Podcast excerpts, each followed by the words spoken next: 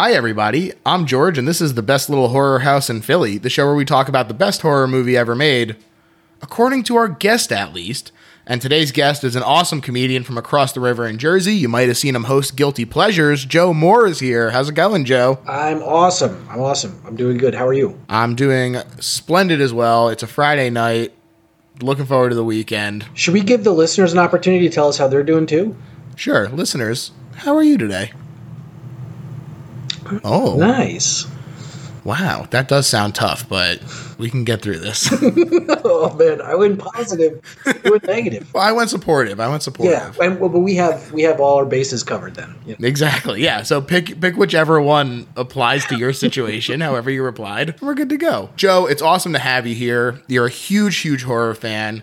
Tell us a little bit about how that all started for you. Very uh, late, late in the game, and you know, I think it's weird when I meet people who are like. There seem to be so many people who their affinity for horror movies started when they were so young. I didn't get into it till like high school, really, and I, I would argue that's the appropriate time for some of this stuff. But but yeah, it was kind of late in the game. I had friends who were really into it, and um, I lived in a really rural town when I was in high school. So when we'd go to a friend's house, you weren't going anywhere. You were just kind of hanging out there. So we we would start doing. We kind of naturally started doing horror movie marathons and just watching a bunch of horror movies. And I still keep in touch with those people. I, I did um, a zombie movie marathon just a couple months ago. That was like 18 hours, with, just at my friend's house. And Wow. yeah, so for me, horror movies are very rarely, or at least more often than not, there's something that's like done to a gluttonous degree. Like you just watch way too many at once. They lend themselves to that. It's fun. Yeah, absolutely. I mean, especially because so many of them, you can be like, oh, well, I'm just going to watch the franchise. And then that's like eight to 10 long. Yeah, right. It's funny those those big like tentpole franchises in horror still are kind of a blind spot to me. Um, only because I, I don't think I've ever watched all of those back to back. Yeah. you know, and I've seen probably select movies. Like I've seen like maybe four or five Friday the Thirteenth movies, but never close enough together to like really speak critically about them Yeah. you know or like or like even like get to the degree that there is a larger arc you know i miss out on all that stuff but Sure. Well, you can take my word for it. If you're to watch one of them back to back, Friday the 13th is the one to do. Yeah, I know. I've seen the first three of those. I've seen Jason Takes Manhattan. I haven't seen any any of the, like the. You're missing the whole main trilogy there in the middle of four, five, six. Yeah, Oh, man. Yeah, they are good. Five gets a bad rap, but I think it's good. So. that's all. Because like the the ones that I know, he doesn't wear a mask really. You know, like he's not wearing a hockey mask. Ah, yeah. but those are in those three, four, five, and six are the ones I should check out. Yeah, for sure. So there you go. All right. Well, I'm calling this podcast a win regardless, just if I get you to watch those three. So this is already going swimmingly. Joe, tell us a little bit about your favorite subgenre. You know, you said you came to this late. Is there a subgenre that really helped you kind of get into it and, and that's kind of stuck with you? Yeah, probably zombies. It's probably zombies. I think my interest in zombie movies has waned as the number, just the sheer volume of zombie movies Sure. coming out has has kind of increased. You know, like they really we're on like maybe what the fourth or fifth wave of zombie movie, you know, like renaissance. Like they just keep coming back, which is um Appropriate. yeah, right. But uh, you know, Dawn of the Dead. When I saw that when I was in high school, like that changed everything for me. Sure. And I think that you know zombie movies kind of get a bad rap now. People are kind of sick of them, and some of them are really crappy. But uh, the ones that are good, it's just such a fun convention that leaves so much up to whoever's telling the story. Zombies are never the same. Yeah. The concept of a zombie, some of them run, some of them talk, some of them fall over, some of them want brains, some of them don't. You know, so it's flexible, but it's still comfortable enough that I think it, it leads to really good, or it's led to really good movies. Yeah, I also think that zombies in particular tend to be a pretty potent vehicle for commentary.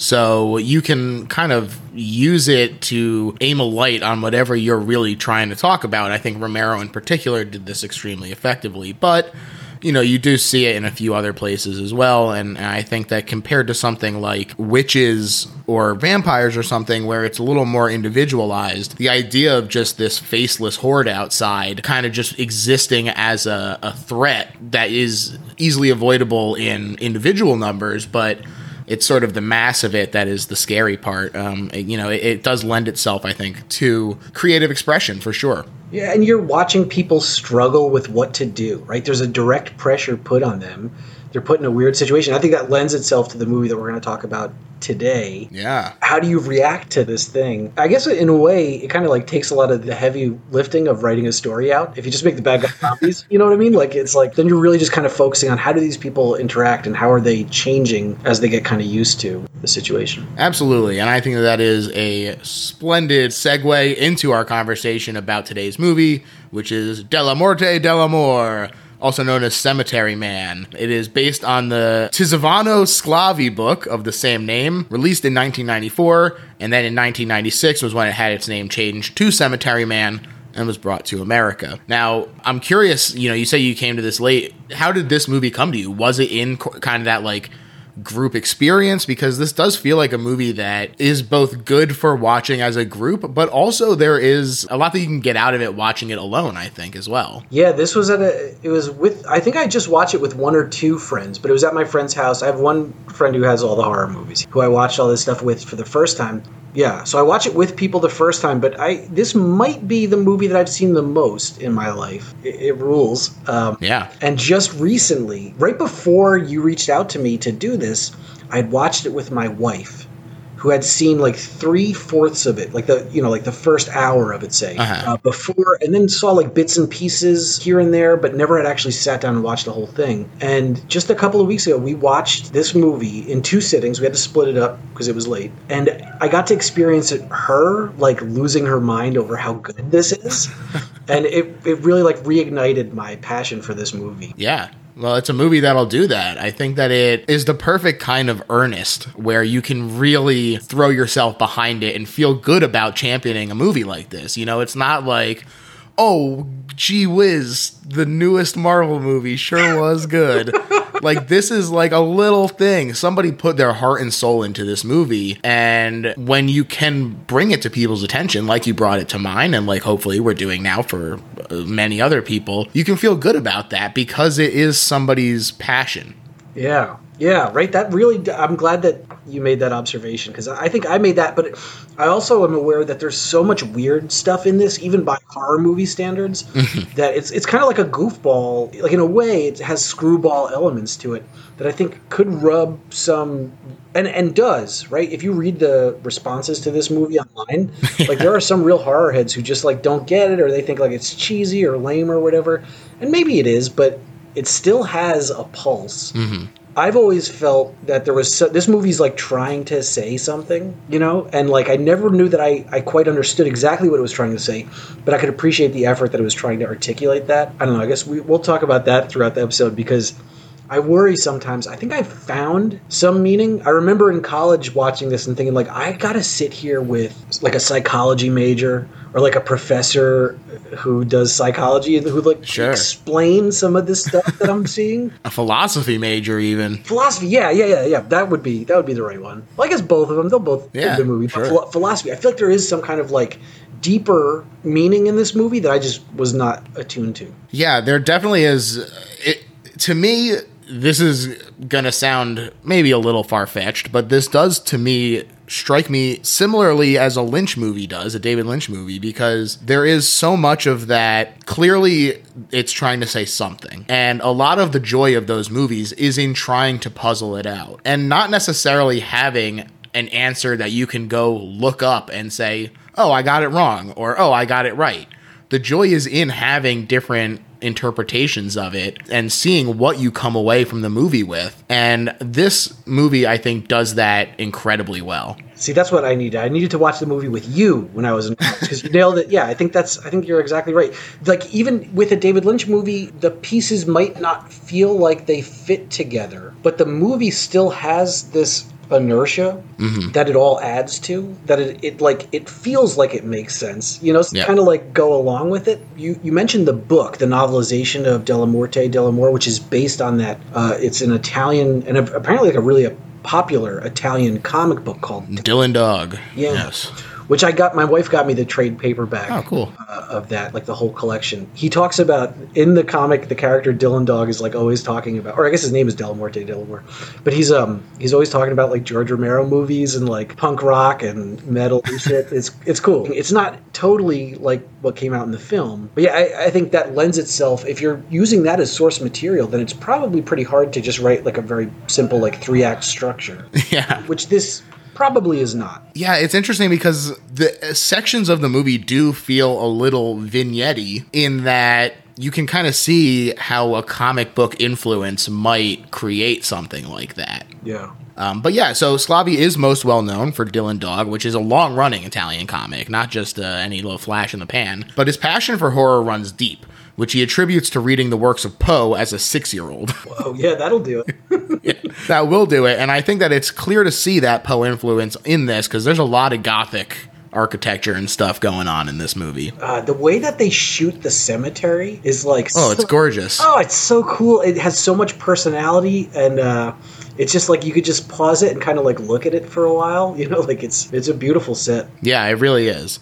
And the design of Dylan Dog, the characters that they built in the comic, it was explicitly based on Rupert Everett in the movie Another Country, which makes it particularly interesting that they got Everett himself to play the lead role in Cemetery Man, which does take influence from these comics, as you say, although it, it is also based on the novelization. The timeline is a little screwy because he lost the manuscript and then found it later. so uh, I'll touch on that in, in a little bit uh, but it, it gets a little wonky there. Um, and Dylan Dog is about a hard boiled nightmare investigator, is what he calls himself, in London, uh, who will just as soon go up against the undead as your garden variety sociopath while maintaining a constant diet of anti bourgeois rhetoric and surrealism. Perhaps of interest, especially with last week's Conjuring episode, is that James Wan Company Atomic Monster has reached an agreement to make a TV show out of Dylan Dog in 2019. Although who knows what's going on with that now with uh, COVID and everything. But who knows? Yeah. Could be cool. And also, I, I think if I'm saying it right, Michele Michele Soavi Right. was going to try to do a sequel to Dylan Dog at some point in the like mid 2000 OOs, you know, like Yeah, I, I mean, I'd, I'd watch it. Yeah, I remember hearing, and you know, I have told people this over the years that I'm sure I didn't make this up. I know I read it somewhere, but I can't find the source. Maybe you discovered it. After Rupert Everett came to America and made My Best Friend's Wedding in 96 or 97 or whatever, he went back to Soavi and was like, let's make. Cemetery Man again. Yeah. Let's do Dellamorte Dellamore. We can get money. I can do this in Hollywood now wow. and let's remake it. And I believe Michele, Michelle, or how I don't know how to pronounce it. I'm sorry, but he he, um, he was like taking care of his family. Like he had quit the industry for a while there, and kind of has like a bunch of years that he took off. Yeah, it is, uh, you know, kind of a bummer that you have everyone on board except the director at that Yeah. point, like the, the, the lead role. And Rupert Everett just knocks this so far out of the park that it, it would feel absurd to come back to it for me and not have him in the role. You know, it, it is uh, a kind of a shame that that uh, turned out that way, but you know, good for him spending time with his family. So And I think as a big horror head, I think one of the things that people overlook about this movie, but you'll appreciate, and I think other people should appreciate more. This isn't Soavi's like first maiden voyage. Like he had been established in Italian horror cinema. Oh, He- yeah. he's in. Um, he acts and worked on Demons, um, among many other things. Oh, yeah. He's the he's the guy with the um, the metal mask who's giving out the tickets to the movie. That's the right. Beginning of Demons. big role, yeah, important. huge role. so I, I feel like one of the other things that makes this movie so unique to a horror fan is that it has a foot in the tradition of Argento, Bava, and all that stuff from the Italian, the Italian horror and giallo stuff, like from the '60s, '70s, even early '80s. Yeah. because he was part of that, the, like the tail end of that crew. But it was made in '94, right? So it's like it's way more mod. It looks slicker than some of that stuff. So it's almost like a throwback, but not really. You know? Yeah. I think you could play that for someone and, and just as easily tell them this came out in 1985 as it 1994. Hmm. You know? Absolutely. I oh man, I got a lot to say about this. So I'm actually going to hold off and I'm going to say First, just that as far as the timeline thing went, yeah, he lost the manuscript because Del- Dellamorte Dellamore was written years before Dylan Dog, and it wasn't like now where you can say, "Oh, I'll just print up another copy." If you lost the manuscript, you fucking lost it, dude. Yeah. And so he took another run at it, adapting uh, adapting the book into Dylan Dog, and then finding the manuscript again. And now that he had the success with the comics, leveraged that cachet into publishing Della Morte Dellamorte Dellamore. And so it's interesting to see how the foundation was there with Francesco Dellamorte being sort of a test run for Dylan and his hordes of zombies to fight and a little comic relief sidekick, you know, it is clear to see how one became the other and then like a feedback loop of the comics leading back into the movie version of it. Yeah, I you know I'll have to find that book. Do you know if the book's even available? It looked like it was out of print when I looked. I didn't look too hard because I just didn't have a chance, but it looked like it was out of print. I would imagine, based on how hard it is to find a copy of this, like I, I, I know my DVD copy of it sells on Amazon for like a hundred bucks. Like it's just hard to find the movie itself. I can't imagine they're still shucking around the book. Yeah. Vinegar Syndrome. The people are clamoring for a Cemetery Man. Yeah, I, Let's I, go. Restore it. I, I guess I just assume someone's trying to bury it. You know, like someone doesn't like it or.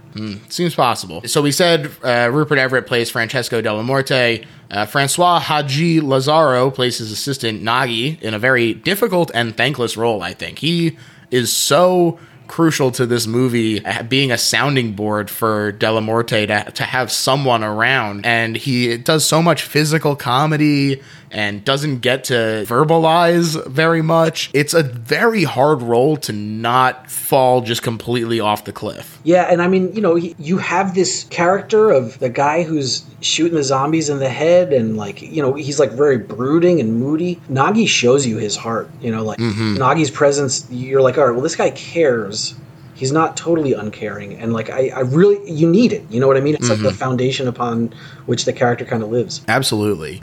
And our third main character is model turned actress Anna Falchi, who plays She, a woman who appears a few times in various forms. Now, to get into this Giallo thing, because uh, there is some debate about the definition of Giallo, in terms of some people demand that it specifically be a murder mystery, and some have taken the more literally translated definition of the Italian word, which is yellow, to indicate a more expansive genre of just pulpy Italian horror. I tend to fall on the latter side, but Suspiria is the most well known example of this debate, with pedants saying that the witch element takes it out of the category, despite other tenets of the genre being adhered to. But this movie also falls into that discussion and is exacerbated by uh, Michel Soavi's previous work, Stage Fright, the movie he did before this, being a through and through giallo. That is absolutely one, um, as well as his his previous work as an assistant director, as you say, for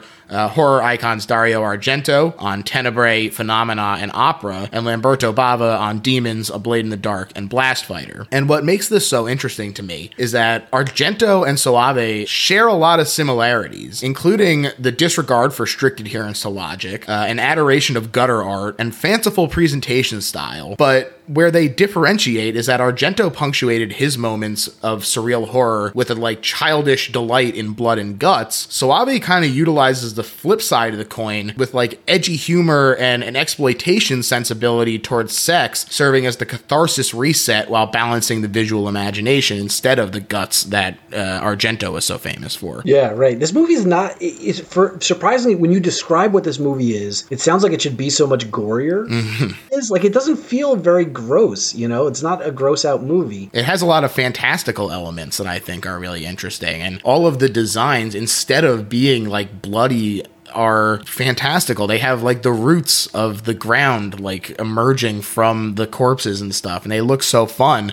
And it's not about like, oh God, I can't look at these things because their intestines are falling out and they're tripping over them. It's, oh wow, I love looking at these zombies because they are just fascinating. Yeah. I think because of this uh, exploitation sensibility, it is a little easy for people to write this movie off. But there are deceptive depths to it, which we've already sort of alluded to. And this is basically the way that the public reacted to it is some people were able to understand what the movie was putting down and some people just took it at surface value said oh there's all kinds of stuff that i find personally distasteful and i'm just not going to engage with it uh, on a deeper level. That said, it did brisk local business thanks to its controversial feeling and became a bit of a cult hit, although in a more traditional definition of cult hit than the modern one, in that it was still fairly underground. Yeah, I mean, I could see, and I, I think sometimes if you show this to a certain group, you know, like, I mean, there's, it's got a lot of the same elements that a movie I would describe as sleazy has. Yeah. I would not describe this movie as sleazy, though. It, it's interesting because it has the stuff in it, but doesn't really revel in it. You know, it's not it's not like rolling around in in in the stuff.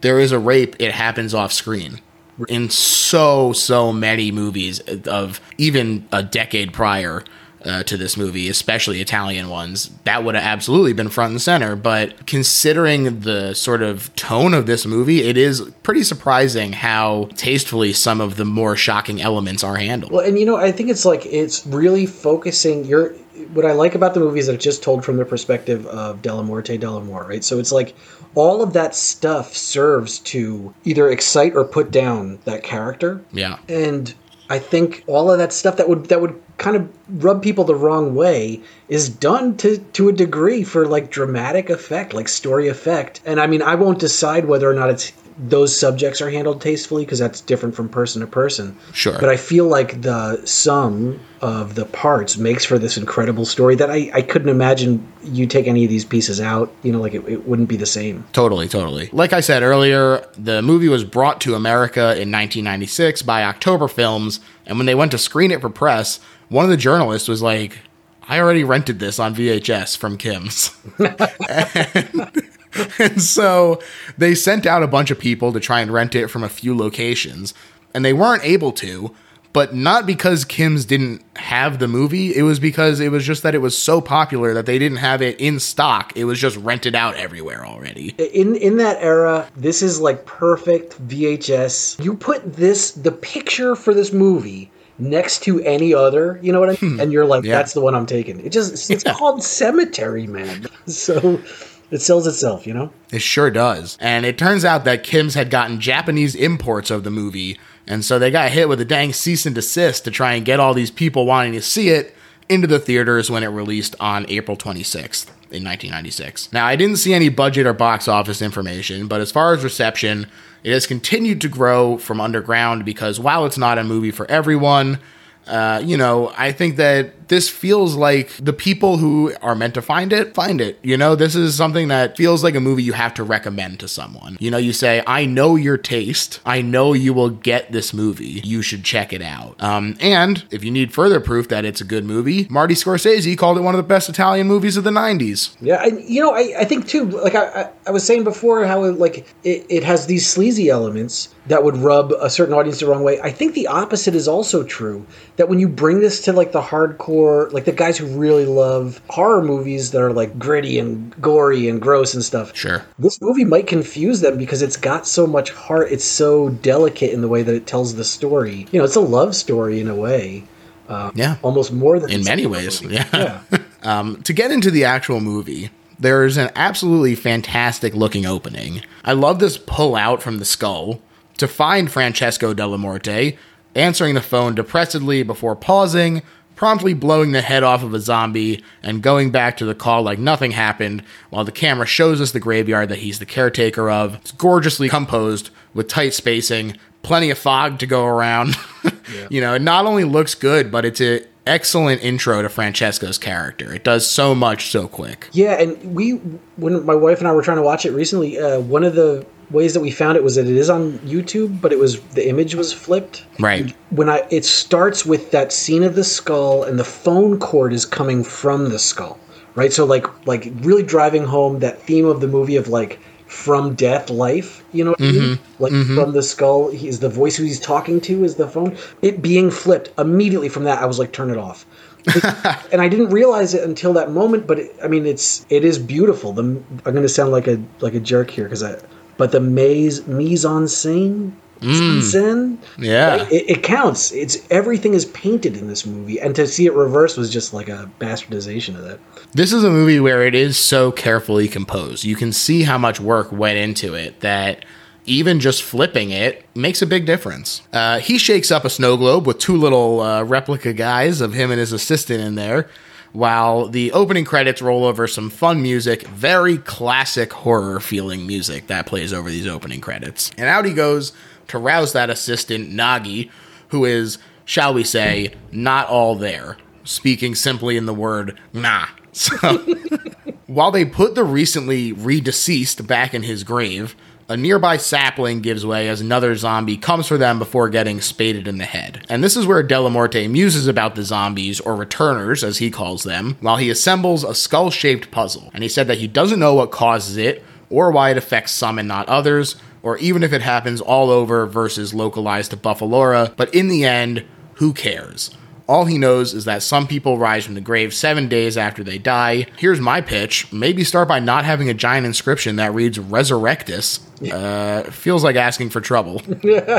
Yeah, The next day, though, he develops a fascination with a mourner who is the most beautiful living girl he'd ever seen. Very specific uh, distinction there. Uh, unnamed but played by Anna Falchi, like we said, burying what he assumes is her father, but is in fact her former husband and a fantastic lover, as she makes sure Francesco is aware. She ignores him moving forward until he mentions the cemetery's ossuary. And for those who are unaware, an ossuary is a final resting place for older, bare bones that have been removed from graves in places where space is at a premium. And the tunnels under Paris are the most famous example, probably. Uh, those are spooky. yeah. There, you know, there, there's lines in there, even in those scenes that.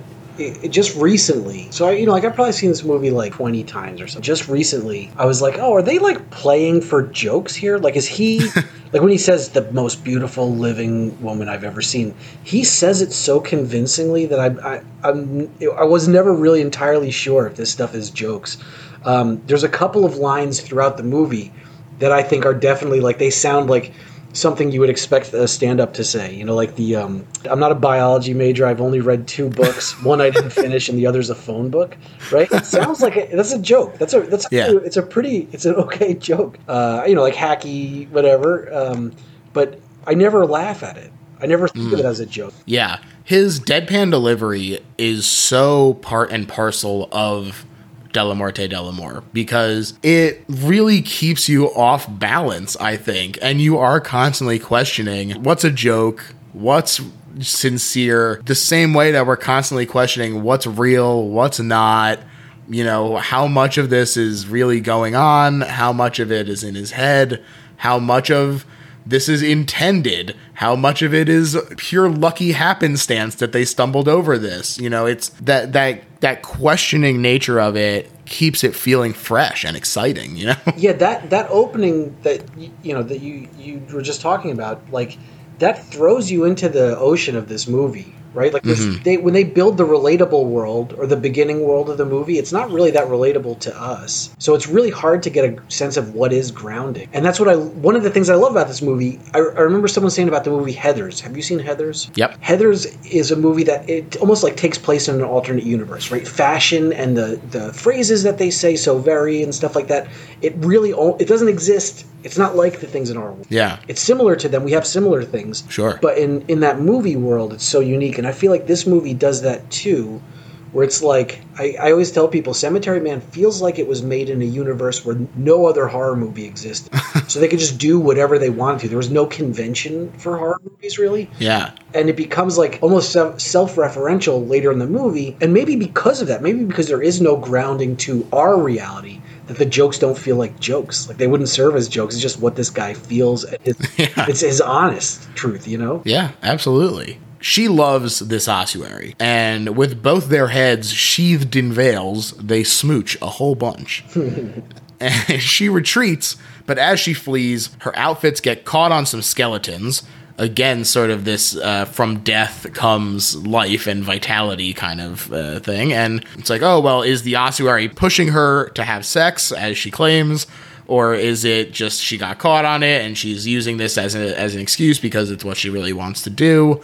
And her her dress tears as she runs out with just an undergarment on and and you know it's it's quite a sight as as she flees the scene. He does follow her though and a bunch of spirits in the form of airborne blue flames just look amazing and they surround him. This is such a fun little touch that is so incredible. Like it just looks fantastic in this movie. And also like never really explained. Are they are they spirits? Is that what they are? That was what I took from what he said about like having like witnesses is that this was like the spirits uh, of the dead kind of watching and and coming together to see to see this celebration of life kind of thing. You imagine because of the character that we've set up for Dellamorte Dellamore, even by this point, like he's not going to be phased by anything. But she's not even that phased. Like she's almost like grabbing them out of the sky, like she's caressing them as they're flying around. Yeah, she she's just doesn't want them watching because she wants a little privacy. Yeah, yeah. and he, he blows one out, and then they all s- scatter. Yeah, that was fucked up. He kills that guy.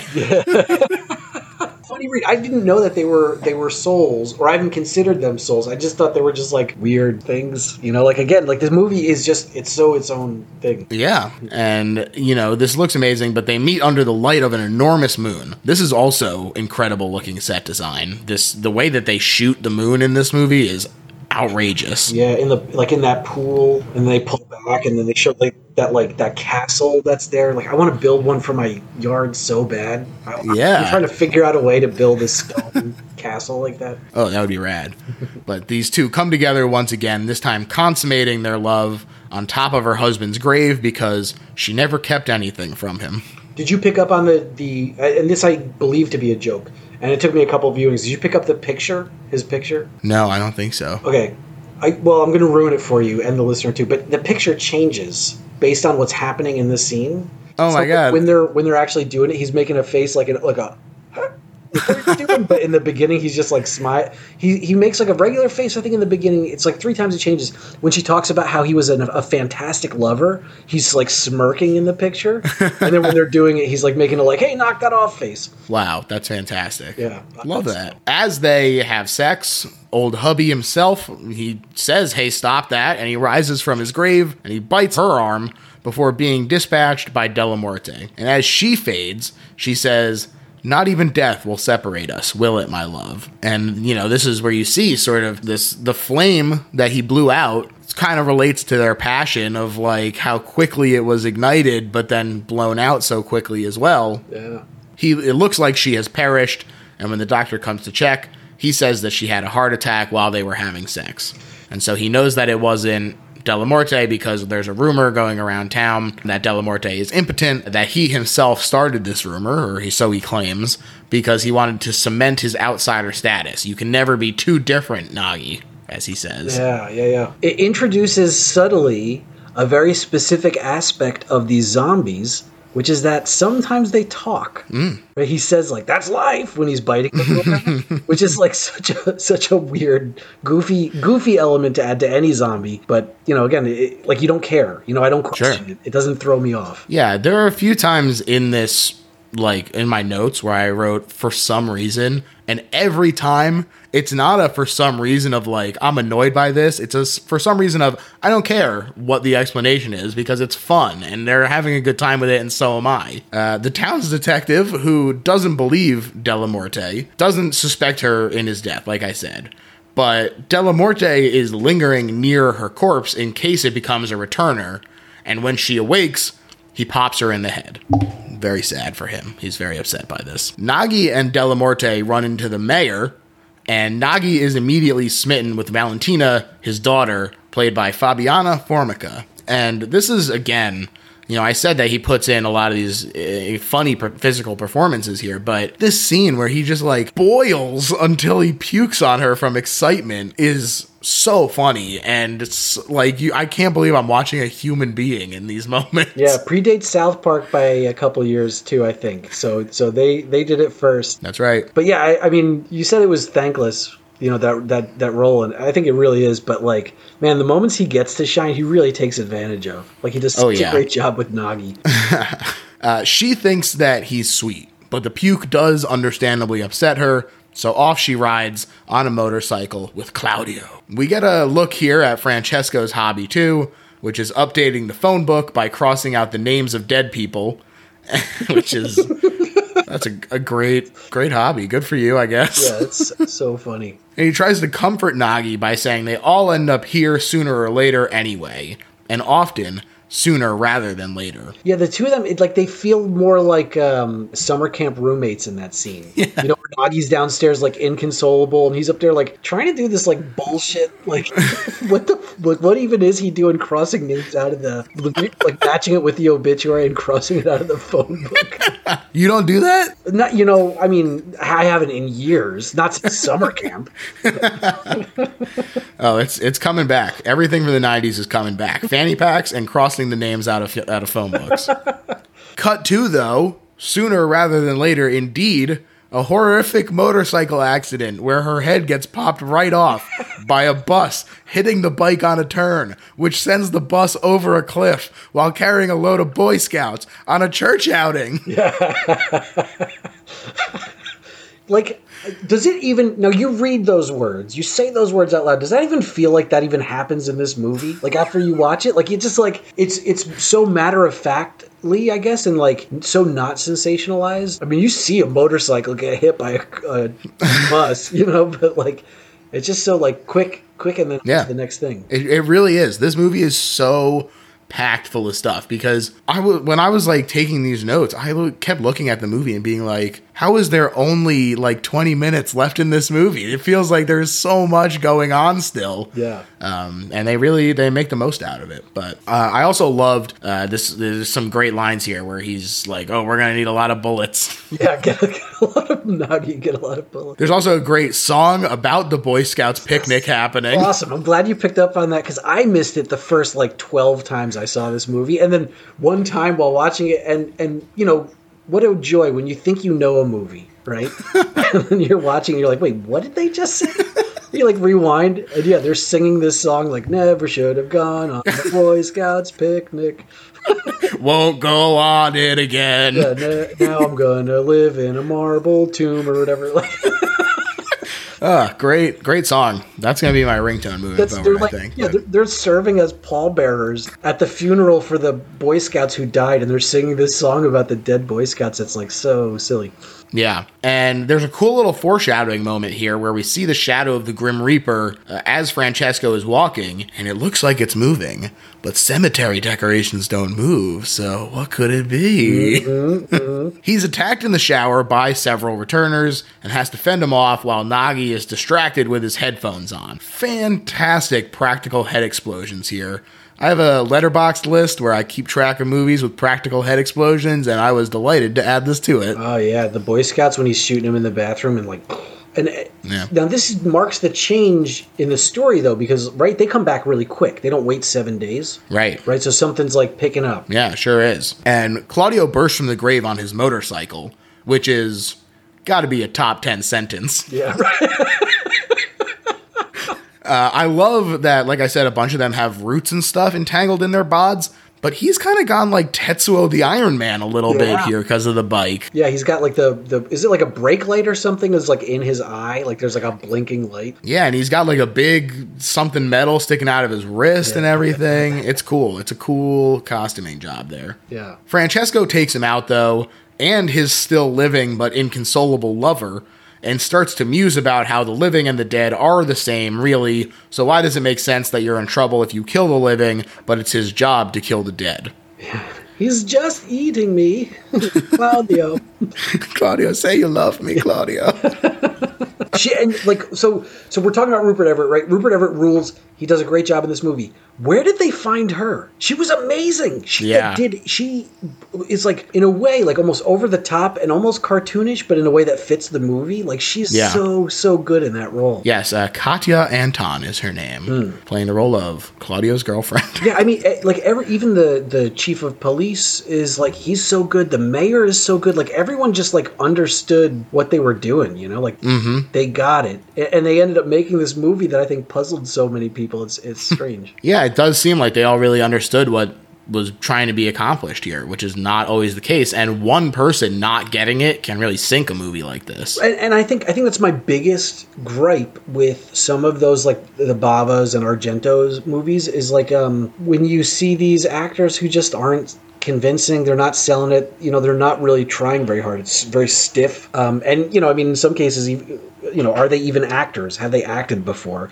Yeah, I think that some of that conflict also comes into play because they know that they're going to be dubbed over, so they're probably not putting their their strongest foot forward Yeah. in the in the recording part of it. So Yeah, uh, but in this one, I mean, the director did a great job of getting the getting the performances from the actors that like it just it feels. And I I, I don't even I don't speak from anywhere where I can say it's great acting. I could see where someone would be like, oh, it's not subtle or it's not nuanced or whatever. But like, God, it makes for such it's so fun to watch. It makes for such a good movie, and it is it it fits this world. It fleshes this world out. Yeah, absolutely. It might not be, like you said, a nuanced performance, but that's not what is trying to happen. Like they're not trying to make it a nuanced character. They're trying to make characters that fit the environment. And they absolutely do. And in that case, it's a huge success. You know, like to go to an actress who's like a, probably a teenager and be like, "All right, your boyfriend is a zombie on a bike, and you are so enamored with him," and she does it like that. Yeah. that's just so. I don't know. I appreciate. She sells so it big much. time. Yeah. Yeah. Gnaghi is still in love with Valentina. And so he digs her up and he takes out her severed head, who remembers him fondly. And he smooches the head, which somehow follows him as he happily fiddles and walks away. And just what a scene. What a scene. Fiddles. All of a sudden, Gnaghi has this like weird, like trapezoid. I don't know what's going on with that thing, but it is one of a few moments where we see that Gnaghi is maybe not as dumb as he appears. You know, he has this musical talent because he is very good when he's playing this fiddle. We also see him put together the skull puzzle here, no problem, Right. while Francesco struggles with it. And it is a really nice moment for him to have this success, especially since the rest of the movie he's very much the butt of the jokes. Hmm. Yeah, well, he's also an excellent chef. Well, It's like spaghetti sandwiches. Spaghetti. spaghetti with bananas, Yeah. which is truly one of the most disgusting things I can imagine. Oh, there's people that do it. There's got to be people like you know keto keto diet or whatever. Like it's I don't know. it's I they're don't getting all their all their vitamins in one. I don't know. I think keto, they wouldn't be able to eat the pasta. Yeah, What a pretty big right. cramp. What's the uh, some other weird one? Someone's doing that. Someone's Mm. Putting banana on pasta. Listener, if you put banana on on spaghetti and you eat it, tell us what that's like. Francesco is drawn outside by a noise where he finds a scrap of fabric that gives him pause. We also get an incredible shot here where it looks like the Earth from space with the moon in the background, and then the camera dips, revealing it to be a sculpture. It just takes your breath away. It's such a beautiful looking shot that in a movie that is so puzzling, for it to constantly be putting in these incredible set designs and these incredible camera movements, it really, I think, lends a lot of credence to when you say, I think that these jokes are jokes and intentional, because there is so much intentionality in the rest of the movie as well. Right. So the moon is rippling in the puddle as well, and then the reveal Francesco's lover has risen from the grave, which means that the previous time she was actually still alive, and he's the one who killed her when he shot her. Big moment for him to sort of deal with this, and they smooch as she sneakily discards his gun and then bites open his shoulder before Gnaghi rescues him with a shovel. And this is another really fun scene where we've seen that they can come back, we've seen that they can remember people, but for her to come back and manipulate him and use this uh, memory to her advantage to get a meal is a fun little twist on what's just happened with Gnaghi. Yeah, and with Gnaghi, you're like grossed out. You're like, oh, that's why was he keeping that head? Uh, blah, blah. Then when it happens to Del Morte, you're like, well, he's not going to kill her. Right. It's, it's love. It's true love. They got to stay be together. Yes, and he he reckons with this and the implication of the bite, uh, wondering if this means that he'll come back as a returner as well. And he also wonders if Gnaghi will kill him. Then says no, he wouldn't be brave enough to split my skull. And then meanwhile, out comes Gnaghi, ready to jump the gun and do it before he even comes back. One interesting philosophical question that gets gestured at by this movie that I didn't really see discussed anywhere when I was looking at how people felt about the movie is the old woman that we've seen around the movie a bunch, I haven't really talked about her, but she's shown up a few times. She asks what picture she should use for her grave. And it's one old photo and one young photo. I think that this is a very succinct way of asking, like, what is the real you? How do you sum up a life? How do you want to be remembered? It's just a really fascinating moment that they they move past so quickly, but it raises so many interesting questions for me. And he says the both of them, right? He says you. Yeah, he says put them both up Yeah. because you are a complete person, and one might not represent you completely. Wow. Yeah. Oh man, I'm still learning things about this movie after thinking about it as much as I have. I, I'm worried when we get to the points that I'm going to like talk about the philosophical connections that I've made with this film. I'm going to sound totally nuts, right? Because it's like. It's like I, I don't I don't have a background in that, and I don't feel like I speak with any authority on it. I don't know. We're just movie fans. We're mo- just movie just- fans. Just movie fans. But I feel like I've watched this. It's almost like someone who can't see the seeing eye at the Mm. museum store at the mall, the Brookstone at the mall, but stands in front of it for like two hours and is like, "Oh yeah, I see what it is." like I feel like that's what my takeaways from this movie are. Where it's Wow. like I'm just an idiot, but I I've looked at this movie waiting for it to tell me the answer that I might have like thrown an answer together. Makes no sense. Well, we'll find out. Yeah. So stay tuned, folks. something to look forward to. Keith. it's getting hot now. We're cooking. in his depression, the flaming ashes that he's been uh, working on take the form of the Grim Reaper in an absolutely delightful skeleton prop. Folks, you know I love a skeleton, and this is no exception. uh, the Reaper tells him, hey, stop killing the dead, those are mine. If you want to stop them coming back to life, kill the living by shooting them in the head and skip a step. Bleak.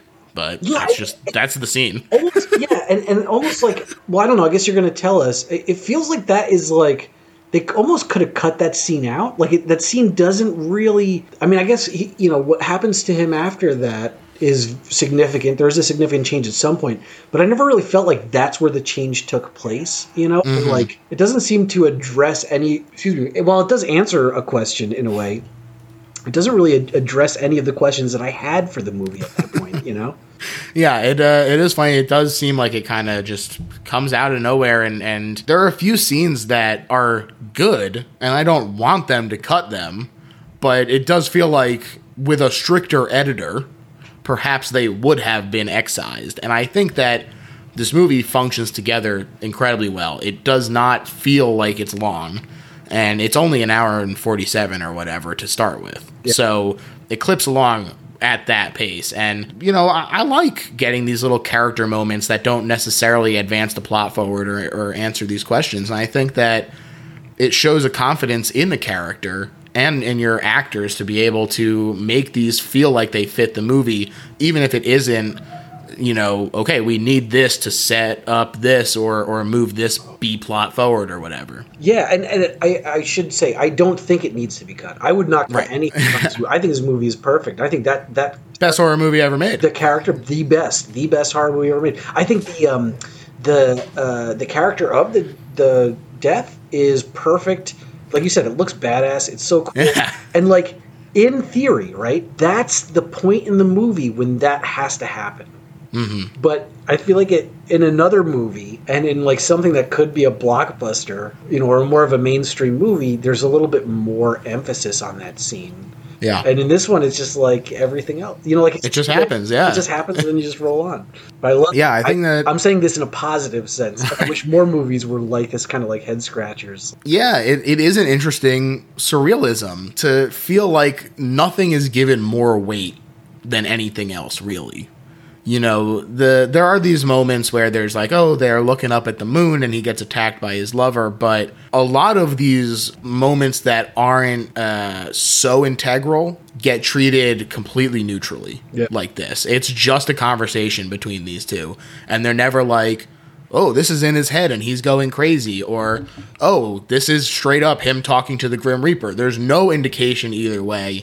It's just a scene that happens, and you have to just let it pass through you. Yeah, yeah. You know, and with this stuff, and like even when you were talking about the the moon and the Earth, and you think it's a space shot, right? Like those feel like so stylized and like they do look beautiful but i could see where someone if you describe it to someone outside of the context of actually seeing it uh, someone might say that feels like amateur like a high school film student you know would make Sure. a movie of the, like oh look it's in a pond and you know, like but it, i think it's done so well it's so tasteful and it's so cool is this the one comic book movie that scorsese Wow. likes scorsese likes he hates the comic book movies but he likes this one This is it, folks. We found the one. Marty not only likes it, called it one of the best Italian movies of the 90s. So the next time one of these art one of these writers is, is interviewing him and starts bugging him about spider-man and shit i hope someone stands up and is like eh, excuse me yeah, mr scorsese uh, tell me about cemetery man then how does that fit your argument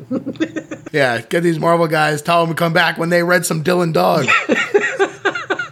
Everyone feels stuck in Buffalora, and he says, Who knows if the rest of the world even exists? I feel like a fly on fly paper. And that's Franco says that. And that's Franco is uh, Francesco's best friend. And we've seen him a little bit here and there, but again, they're in these scenes where it doesn't feel necessarily uh, adhered to the main plot, but does still have a lot of great like ripple effects that come through the entire thing. there's a, a scene earlier where they actually meet for the first time and he says he has to go see him every now and then because they just talk on the phone. So Right. we assume that they're like friends kind of like by circumstance maybe? Because it doesn't seem like they have too much in common. And they don't even seem like that friendly to each other. But he's talking to what what is what does franco do? Uh, Municipal something or other. yeah some kind of like bureaucratic thing he's talking to about a raise right del morte wa- is asking about a raise and he's like trying to find the form for him or whatever Yeah, he wants him to get the uh, M3 form, I believe. Yeah, I always wondered by the end of the movie that character feels like it evolves a lot. The character of Franco. Well, I wonder if it's because through it all, the connection that they felt is this desperation and feeling like they're trapped. And th- I think that they think that they're the only ones who understand each other. And I think that when we talk about what Franco does towards the end of the movie, that feels like boiling over in the same way that what happens to Francesco feels like a natural boiling over. There, there is somewhere. There is a mainstream, not horror, well, probably horror movie, but not quite horror movie the way we think of horror movies. Uh, Franco story. Yeah. You know, like there's there's definitely a ver- a story to be told there that I think probably would would be a little bit more of a successful story than Cemetery Man.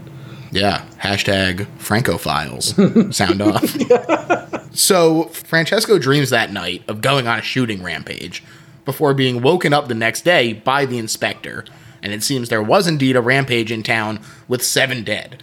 And they saw Francesco's car, but the inspector thinks that it was actually Gnaghi. When Francesco goes to get Gnaghi for questioning, he sees the head of the daughter down there before the mayor shows up and says, Please dig up my daughter for the grimmest and most cynical campaign poster ever. Yeah.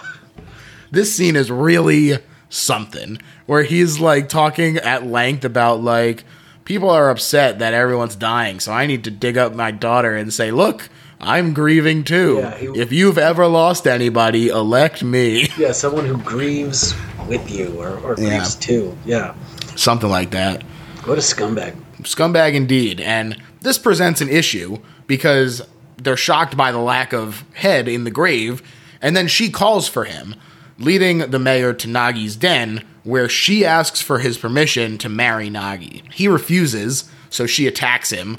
In another sort of somehow, but it's fucking awesome Yeah, house- moment where she, fl- yes, very house. House-esque. She flies out and rips out his throat. It's just awesome.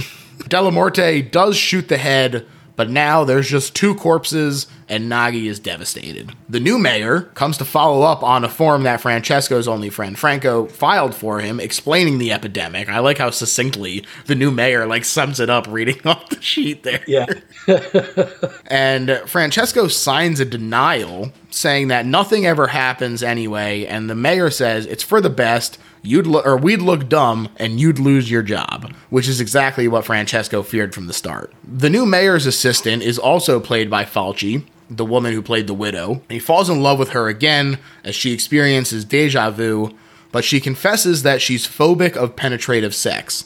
so she can only love an impotent man, which is convenient for him in the short run in that he has started this rumor that it's the case to help him cement his status there as an outsider, but is inconvenient in the long run because it is, in fact, a lie. They agree to get married, and Francesco demands that the local doctor remove his penis. The giant implement that he pulls out is so funny. Yeah. Uh, but the doctor just can't do it, and so he convinces Francesco to agree to a shot that will render him impotent for over a month at a time.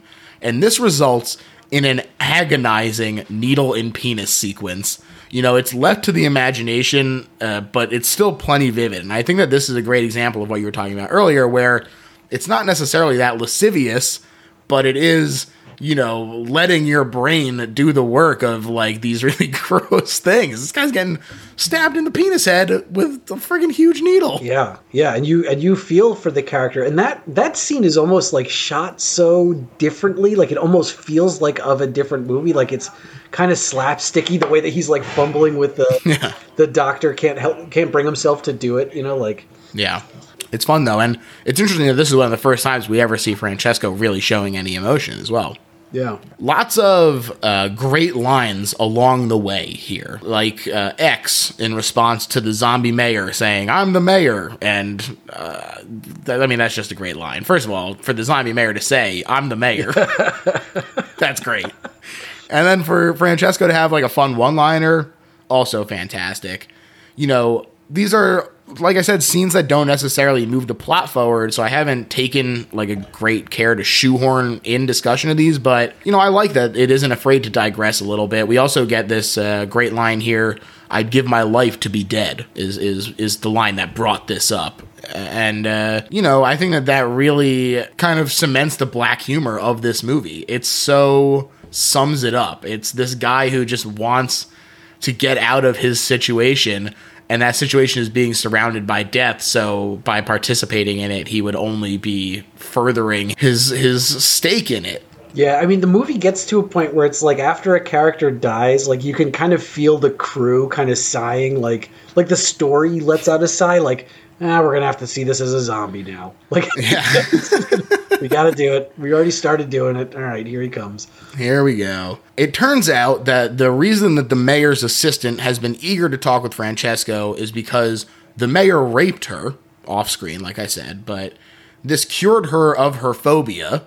And now she's in love with him, and she's going to marry him instead of Francesco, who gave himself impotence for nothing now and has in fact hurt himself because now she wants a man the way that he was. And it's very interesting to me that even though it is, like we said, not shown or anything, it feels like a deliberately trashy homage to the legendary Tod Browning and his 1927 silent movie The Unknown, where a circus knife thrower pretends to be armless has them actually cut off to win the love of a woman who fears men's arms and only feels comfortable around him.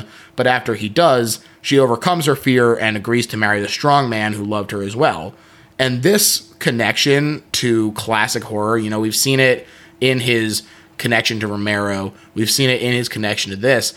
I think there is a real love of where horror has come from that exists in this movie. And I think that that is so fantastic. And it's part of what I love about horror that you can see that, that people are so proud of the shoulders of the giants they're standing on. Yeah, and it makes them, it makes the makers of the art so relatable right? Like it's like uh, it, they like the things I like. Yeah, yeah, we're just dudes, you know. Like they, they're they're like me. I can see myself. It's one thing to watch a movie and see yourself in the characters. It's another thing to watch a movie and see yourself in, you know, the directors or the people who are telling the story. Yeah, absolutely. They also really let you feel Dellamorte's connection to reality becoming untethered here. The camera does four complete revolutions somebody call Tony Hawk because that's a 1440. and it's honestly dizzying. The way that they handle it is really great. And it's especially dizzying because I watched it twice to count the second yeah. time. yeah, they do that all. And uh, also, like, it's a pretty long shot, too, in order to, to track around all that. Oh, like, yeah you know they, they nail everything they need to get and the character is walking around him as well it's uh, just fantastically done I, I can imagine the director being like, "We're just gonna we're gonna bang this out. We're gonna get all of this information because you know, like everything else, like the it's not important." To the story so much, right? All we need to know is that he's losing again. He loses Yeah. her again, and we. It, the, when you think of what happens the first time, it's so tragic the way that he loses her. This needs to be tragic too. So it is tragic, but it's also just like we know what's going to happen. You know, so like they kind of like it, by not having cuts in that shot, they let it pass so quickly. But they do Yeah. so much gravity by doing that spinny trick. They sure do. Dellamorte heads into town and gets drunk, where he meets yet another version of his lover. She and a friend ask him for a ride, and she gets it. But when he heads upstairs with her at her invitation and powers through the medication he was taking. Uh, very funny line. I thought this was great. The way she's like, eh, "It seems like it's not working." Yeah, right. Unfortunately, while he rests, he learns that she was a prostitute, and Francesco goes wild. He gives up on love, and he burns down the house with her roommates and the woman still inside. The inspector comes to talk with him the next day, but it turns out that someone has taken credit for his crimes after killing his wife and kid, and that somebody is Franco, who tried to kill himself as well by drinking an i- by drinking a bottle of iodine and is in a coma. Now this feels like a huge huge out of left turn thing or out of left field thing and I love this next moment that comes from it where the inspector comes to talk with him the next day and he he visits Franco and he confronts him about the murder theft and he he says he gives him the check, right?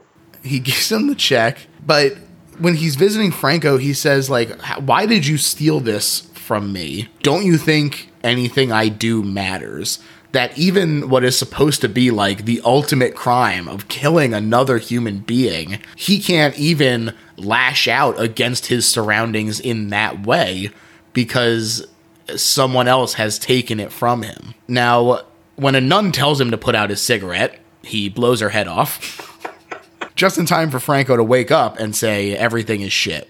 A doctor comes in and Francesco plays off the dead nun by saying she's praying down praying. there. Very funny.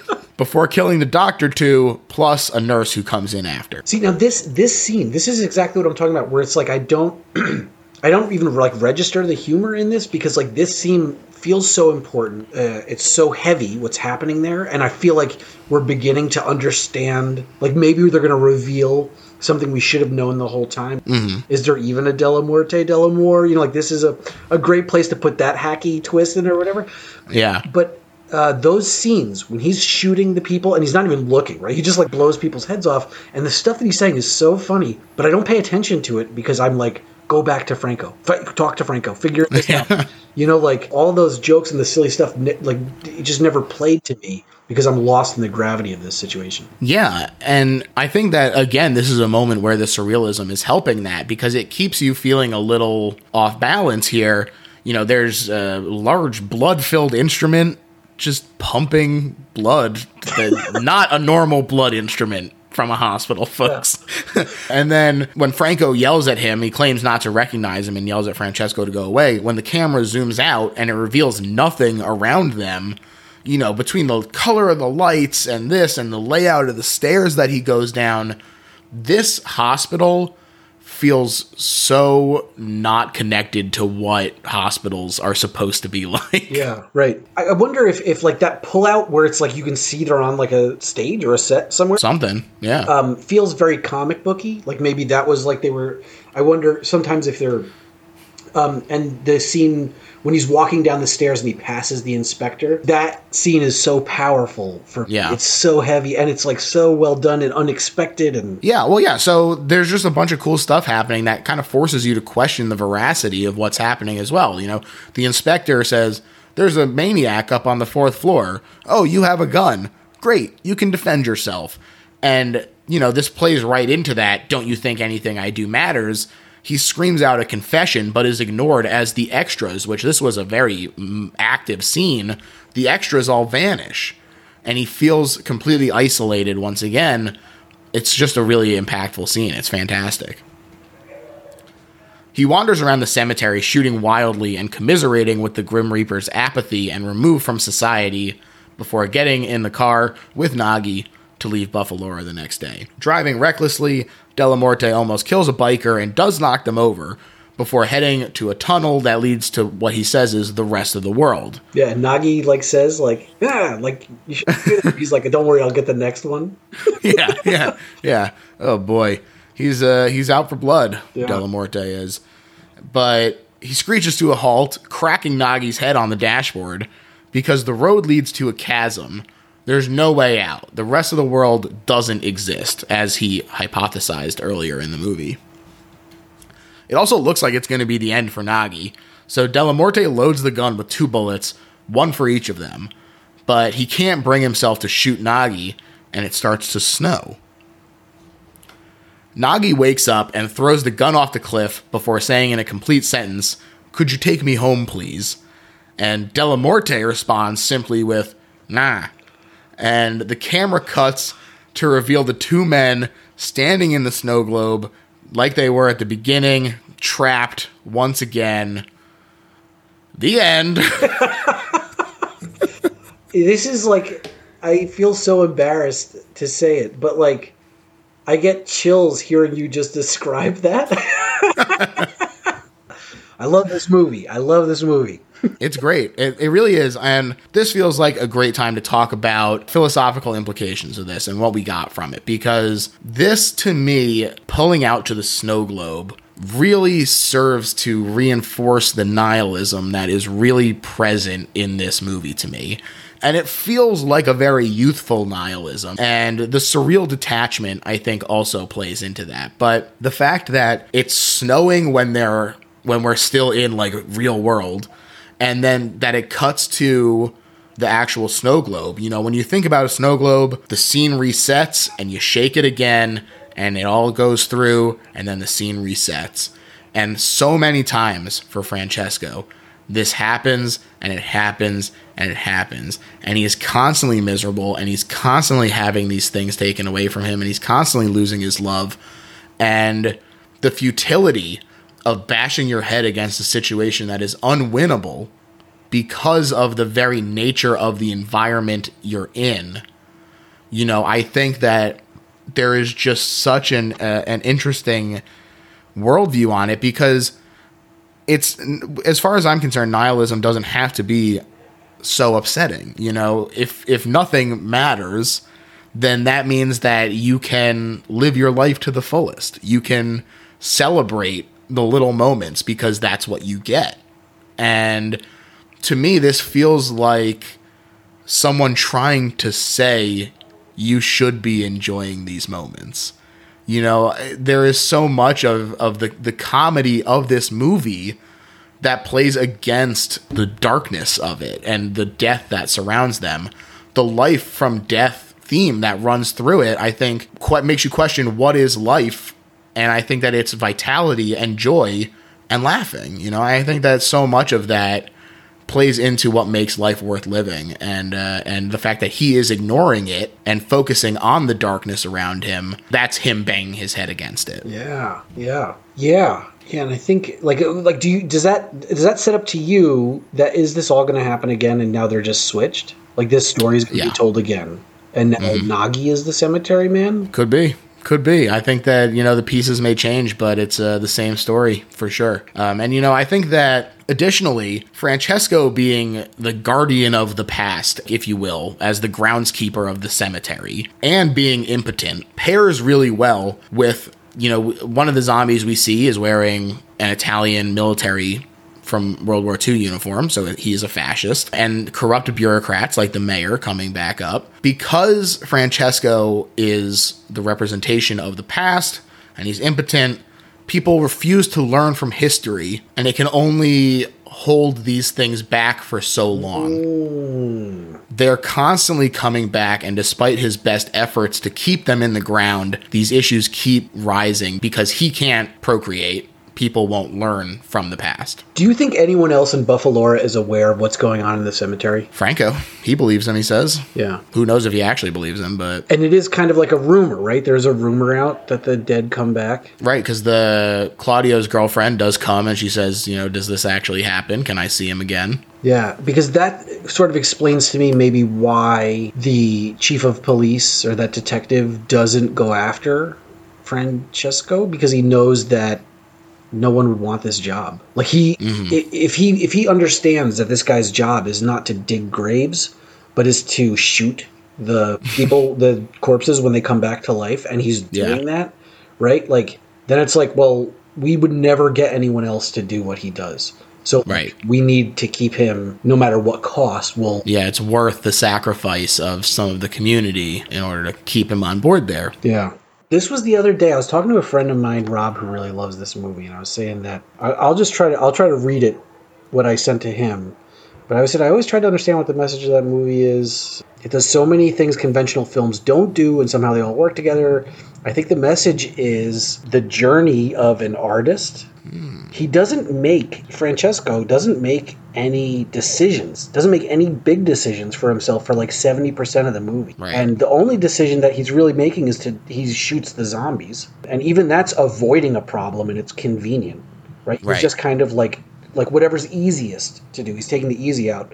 He lucks into love for the first time. She's the only person in the world that we've seen in the movie, other than that old lady who comes by.